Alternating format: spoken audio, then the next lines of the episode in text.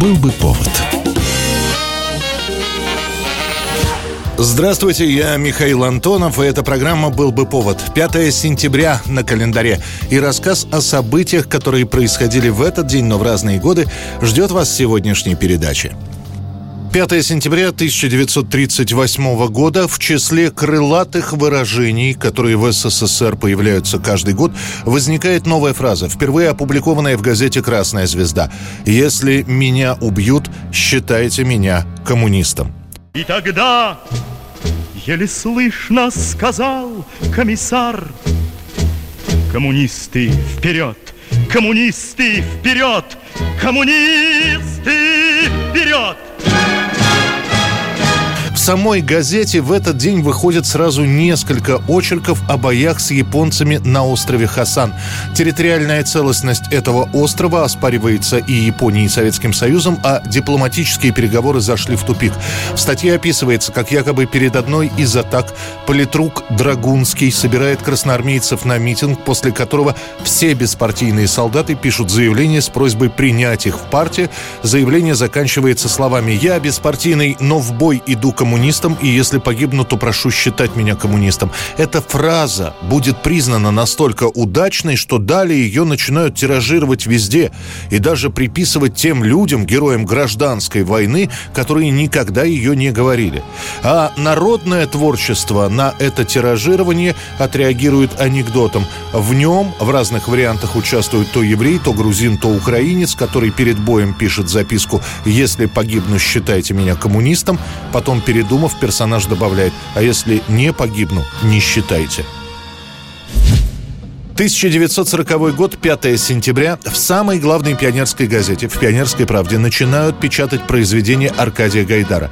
Его спустя некоторое время назовут главным пионерским произведением. Это повесть «Тимур и его команда». Знаете, я хоть еще раз увижу тебя с этим мальчишкой, то мы тотчас же уедем отсюда в город. Понятно? А ты знаешь, что слово у меня твердо. Да, учитель. Это я знаю. Сам Аркадий Гайдар читателю уже известен. Выпущенная «Голубая чашка», «Чука Гек», РВС, «Школа», «Четвертый блиндаж», другие произведения. Не сказать, что эти произведения прямо на расхват, но спросом они пользуются у школьников. К тому же произведения Гайдара пробиваются к читателю с трудом. Например, на критику повести «Военная тайна» Гайдар реагирует так, что попадает в больницу с нервным срывом. Далее такие психические приступы будут появляться появляться регулярно, а в среде писателей даже станут поговаривать, что Гайдар немного не в себе. Болезнь будет регулярно обостряться, и внешне это выглядит как кардинальная смена настроения. То Гайдар неделями не отходит от письменного стола, то вдруг забрасывает рукописи, больше к ним не притрагивается, как, например, это произойдет с Бумбарашем. И вот на этом фоне появляется все-таки законченная до конца повесть Тимура и его команда. Причем изначально героя зовут Валерий Володя Дункан. И книга называется «Дункан и его товарищи», но цензоры посчитали, что советский пионер должен и именоваться по-советски просто. В итоге фамилия Дункан вообще исчезает, а Володя превращается в Тимура по имени сына Гайдара. Сюжет самый простой. На летних дачах, причем, судя по описанию, не самых рядовых дачах, мальчишки организовывают движение, которое помогает семьям красноармейцев. Всей этой деятельности мешает мешает местная шпана под руководством главного заводилы Мишки Квакина. Ребята из компании Мишки Квакина, это их работа. Опять Квакин. Артем, у тебя с ним разговор был? Был. Ну? Ну? Ну-ну. Дал ему два раза по шее. Ну, а он? Да. Ну и он мне по затылку стукнул. Собственно, вот и вся история. Но повесть оказывается настолько актуальной, ведь только закончились бои на Халхинголе, зимняя война с финами, есть семьи, которые потеряли отцов и мужей, и тут обычные советские школьники помогают таким семьям. Тимура и его команду читают сначала в «Пионерской правде», потом дома, в школах, в библиотеках эту книгу ищут. Тут же запущены съемки фильма, делается радиоспектакль. После выхода фильма в 1941 году и уже после начала Великой Отечественной войны Тимуровское движение – это уже не просто выдумка писателя Аркадия Гайдара, это массовое явление по всей стране. 5 сентября 1943 года. Религия, которая до последнего момента в Советском Союзе считалась ничем иным, как опиумом для народа, неожиданно перестает быть вредной. Ну или, по крайней мере, смягчается риторика в отношении русской православной церкви в целом и ее представителей в частности. Именно в этот день проходит встреча Сталина с тремя иерархами русской православной церкви. Сама встреча проходит в преддверии открытия архиерейского собора РПЦ первого со времен революции 17 года. На проведении собора разрешение дает лично Сталин. И делает он это в присутствии митрополитов, которых на встречу со Сталином специально везут из Ульяновска, где руководство патриархии находится в эвакуации. Правительство Союза Советских Социалистических Республик уполномочило меня передать настоящему высокому собранию от имени правительства приветствие и наилучшие пожелания успешной и плодотворной работы по устройству высшего церковного управления. Сталин на встрече с митрополитами от себя благодарит церковь за денежную помощь, которую она собрала во время войны и передала государству.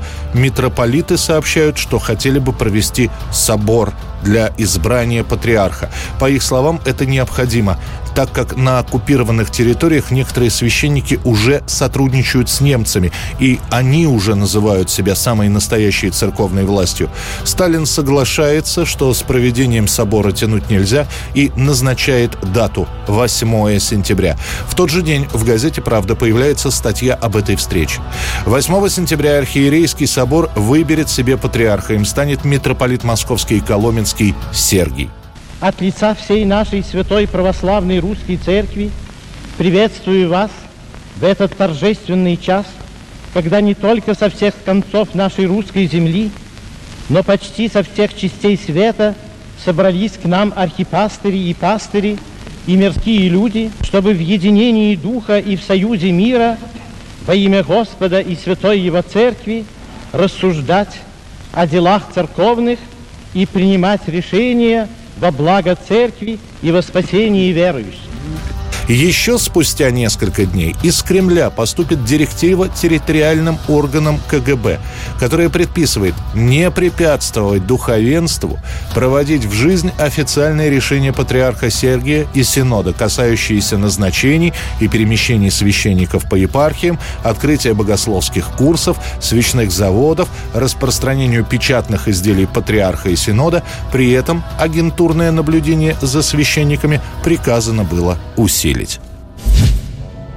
1998 год. Впервые за свою долгую историю группа Aerosmith наконец-то достигает первого места в хит-парадах разных стран. Правда, случается это скорее благодаря фильму, где звучит песня группы.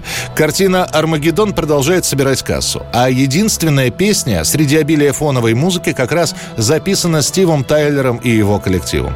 Правда, композиция изначально писалась под женский вокал и предполагалось, что песню станет исполнять Селин Дион. Но после продюсеры решат, что уж коли фильм рассказывает о мужчинах, да еще и отправившихся в космос, то и песню должен исполнять мужчина. А учитывая, что главную женскую роль в картине и сыграла Лив Тайлер, было решено предложить балладу спеть ее отцу.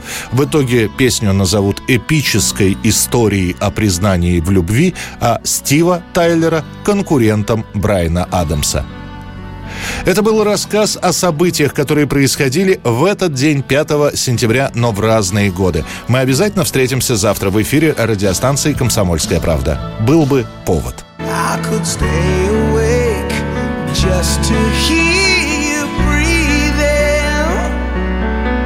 Watch you smile